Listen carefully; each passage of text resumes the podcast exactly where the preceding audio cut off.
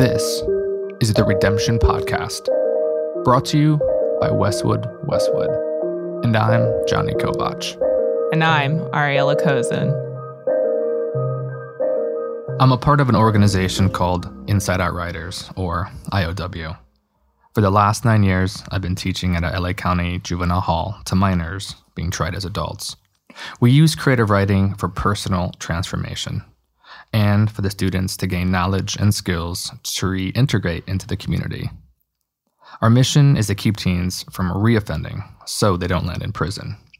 After new laws passed that provided those who are currently incarcerated at the state level a chance at an early parole, I wanted to extend our program to the prisons.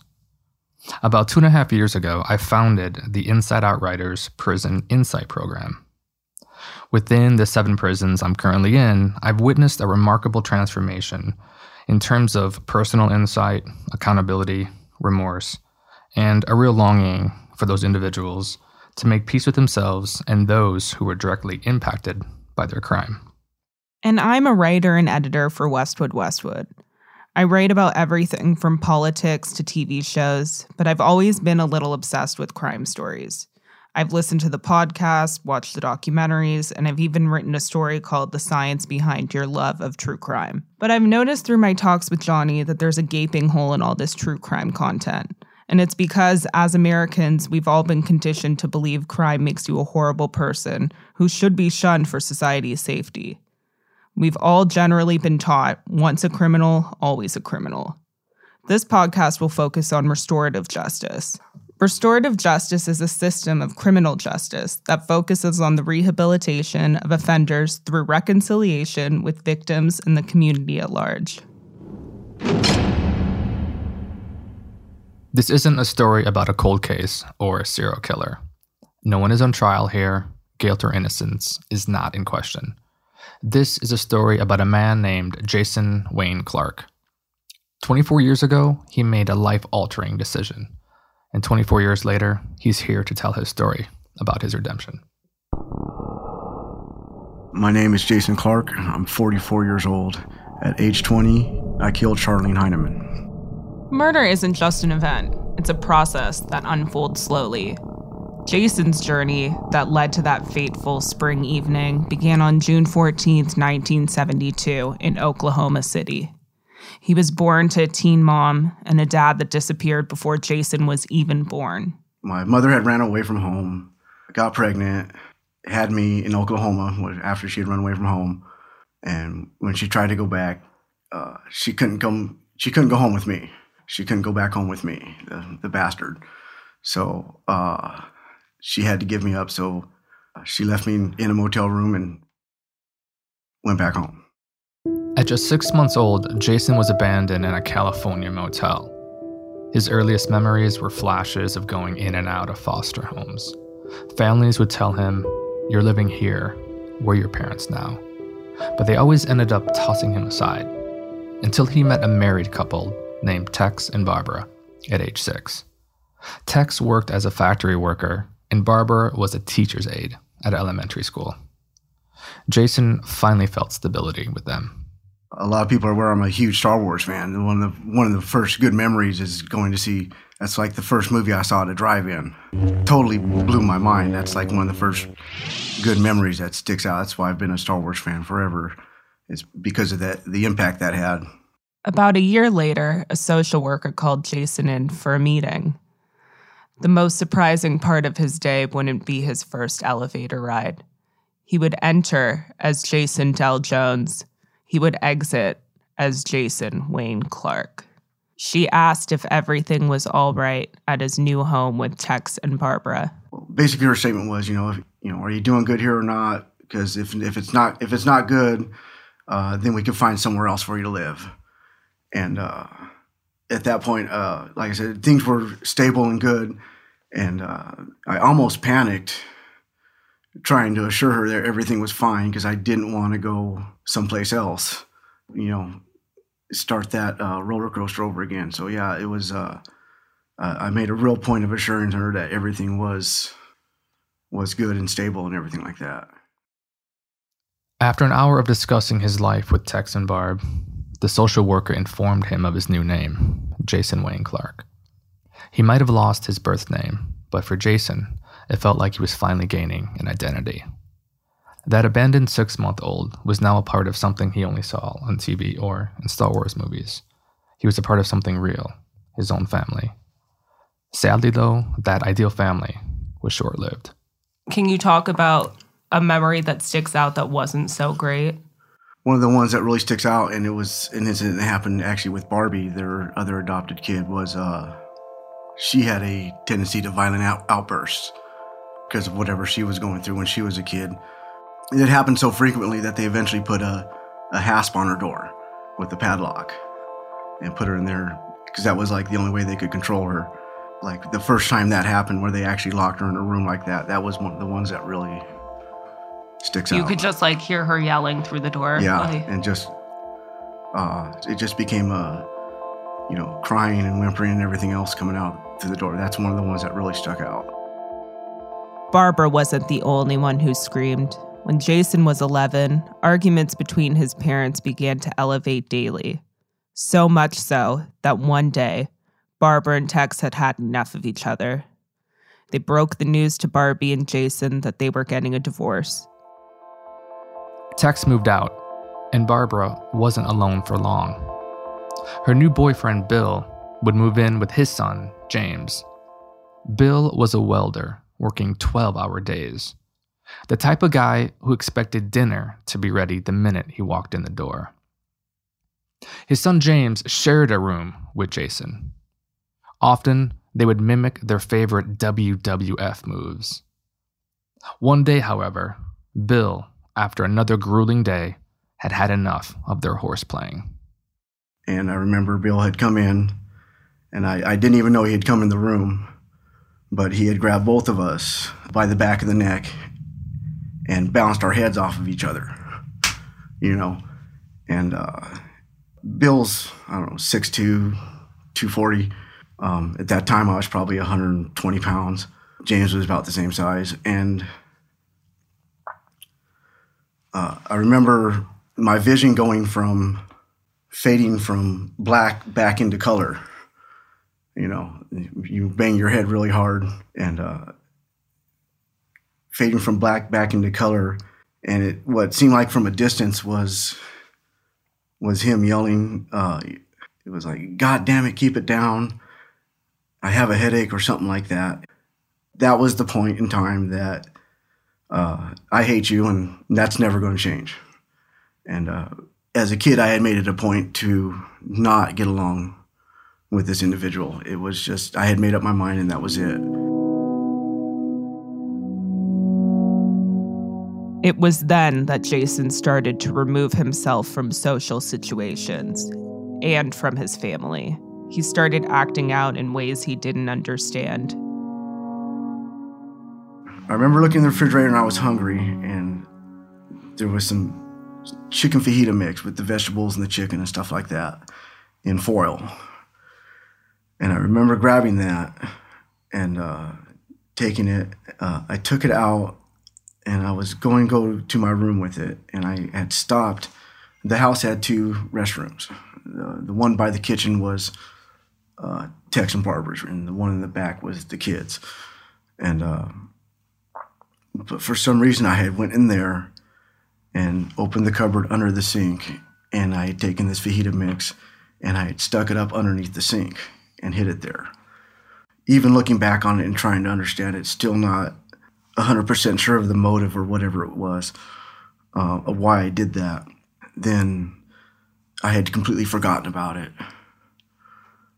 And uh, a few days later, the chicken had started to go bad and started to smell. And when uh, Barbara went and, and found it, and I understand now that you know she didn't understand why I would do this, and when she's yelling at me to try and explain why I did this, I didn't have an answer.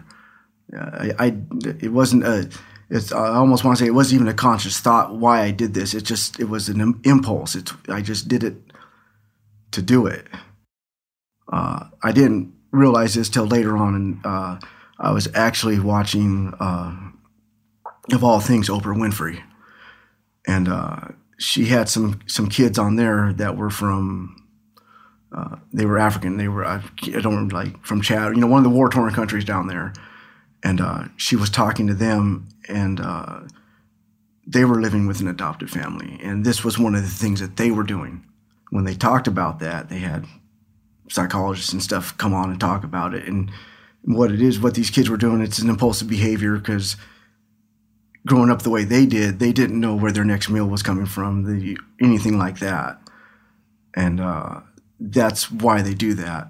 Did you ever have a father figure? There's always people that give you some positive feedback, whether it's a teacher or a coach or somebody like that. But um, my mindset at the time either wouldn't ignored it or wouldn't accept it or something like that or like i said i was i had started the process of distancing myself from everybody. So even when i got it it was maybe not as accepted as sincere. Uh, even if the person was sincere in giving that i personally uh, probably didn't accept it the way it was given. So you know we all have positive influences throughout our life. You know like i said teachers or or coaches or uh, you know maybe a friendly neighbor or something like that. But uh, I probably wasn't willing to accept those those uh, the, the the positive feedback. Jason was confused, lonely, and angry. With no constructive outlet, he began to suppress emotions. But just because you suppress something doesn't mean it goes away. That confusion, loneliness, and anger would continue to simmer just below the surface. While Jason was being shuffled back and forth between broken homes, he continued to withdraw, to the point where he would frequently run away. At this point, Tex was now living at a trailer park, and one day, while visiting Tex, Jason would meet a man named Danny. uh, that was Danny. Uh, and I'm not going to sit here and blame all the bad things on my in my life on Danny, but that was the turning point. We used to drink and smoke pot together and stuff like that, and he started doing meth, and he introduced me to meth, and uh, that was for me. That was the beginning of the end. That was uh, when everything spiraled out of control. I could I could pin it all to that. The first time I did it, the uh, the the rush that I felt from it, uh, everything else, it was uh, it was completely insane. And I was one of those rare individuals that the first time they do something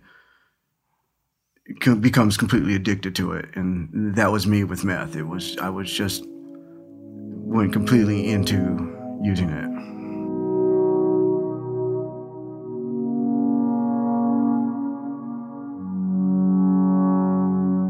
At age 16, Jason had had enough. He decided to hit the road, living the life of a drifter, crashing on couches, sleeping under freeways, and hitchhiking farther away from his intolerable broken home. He would venture up and down California, even Tijuana, but his mission wasn't to see the Hollywood sign.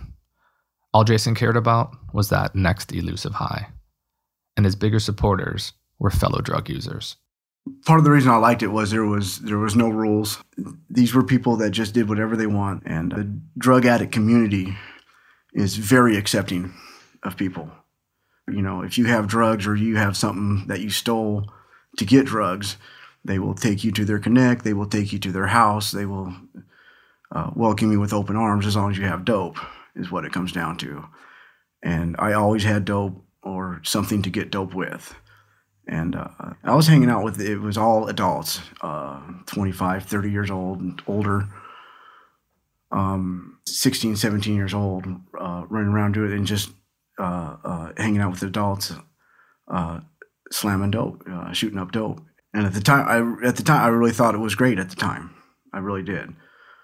Um, it was the whole, and I refer I say this all the time, lifestyle, but and that and that's what it was um, was just progressively spiraling downward fat you know i don't uh, there's one point where i don't even call it a spiral because it was a it was a nosedive uh, there was no spiral to it it was a, it was a nosedive straight down uh, to the bottom.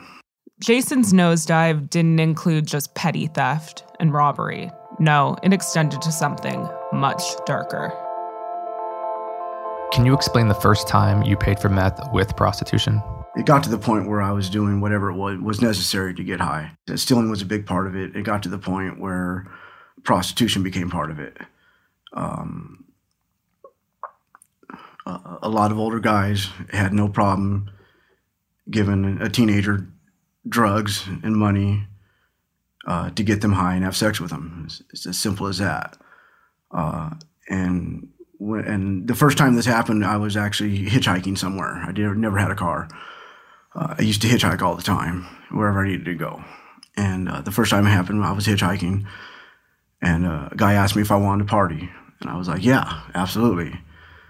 And uh, we ended up uh, getting a motel room and just getting high and having sex. And I'll be blunt and crass about it. We were fucking is all we were doing, and I got a a bunch of dope in a motel room for the night for it. He had left afterwards, and I had a you know had an opportunity to get you know shower and clean up, and uh, I realized there was this was another way to support my habit and get the things that I wanted, uh, and so that became uh, a regular part of my life after that. Jason easily detached himself from the act. It was a means to another high.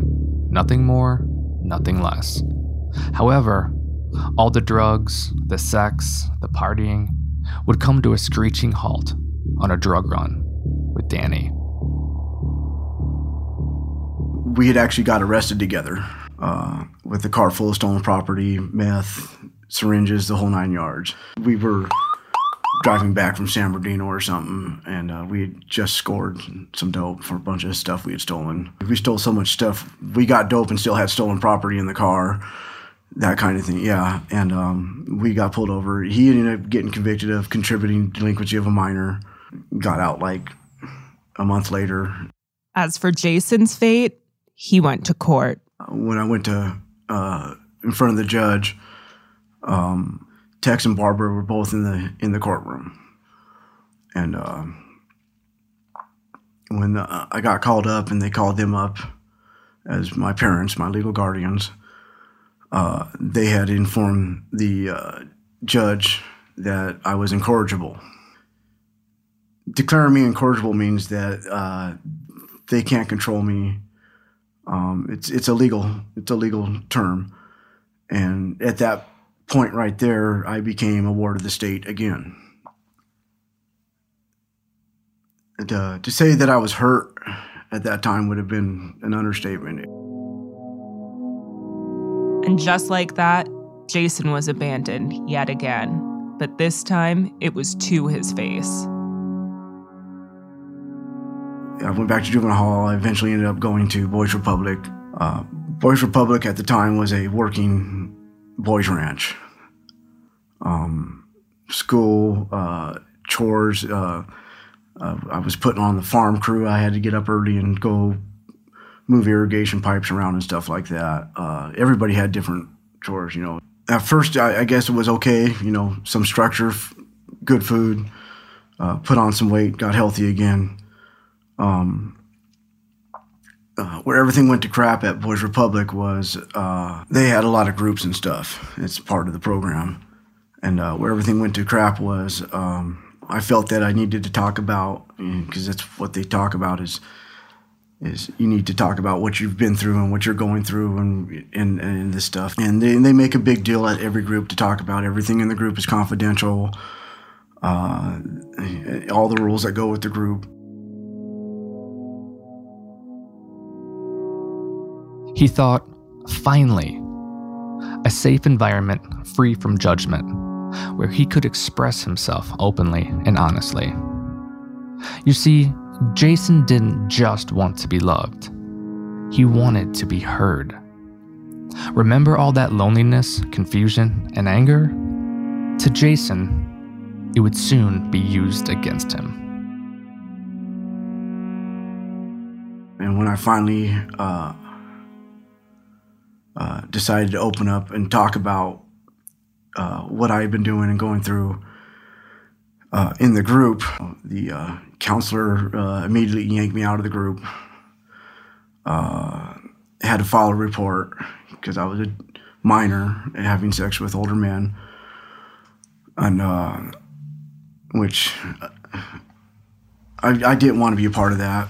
I did, you know, I had no love for authority figures. I didn't want the police involved again, uh, anything like that.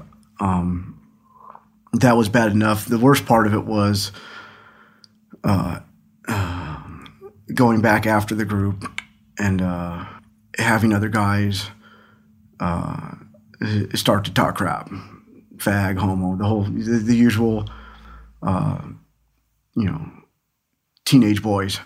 Uh, and, you know, this was in 19, 1989. Uh, our culture wasn't as progressive as it is now. Um, so uh, almost gotten some fights, had some problems. Uh, and the part that pissed me off the most was these guys that, after the group, these guys that went around and talked about what I talked about and, and were giving me a ration of shit about it uh, uh, I was the one that ended up going back to juvenile hall because it was easier to send me back to juvenile hall than the you know eight or ten guys that were that broke the rules. But uh, that that right there really fucked me up. It made me, you know, if, if I wasn't pissed off and angry at the world before, that that really did it. What it came down to is the injustice of it. I actually did okay while I was in a structured environment. Um, I actually functioned okay. It was it was again leaving there and uh, aging out of the system. It's here's the door. Now all the structure and everything is gone. It was it was when I wasn't in the structured environment that I had the problems, and uh, just went immediately back into the same lifestyle, doing drugs, running around stealing, just started it right up again as, as soon as I was out. But Jason wasn't just the carefree drifter anymore. There was a seething anger present. He wasn't just armed with bottled up emotions. Now, he was armed with a 12 inch hunting knife.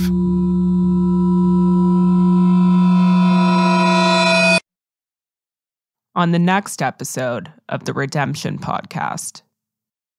Did you ever come close to hurting someone before Sharlene? Um, yeah.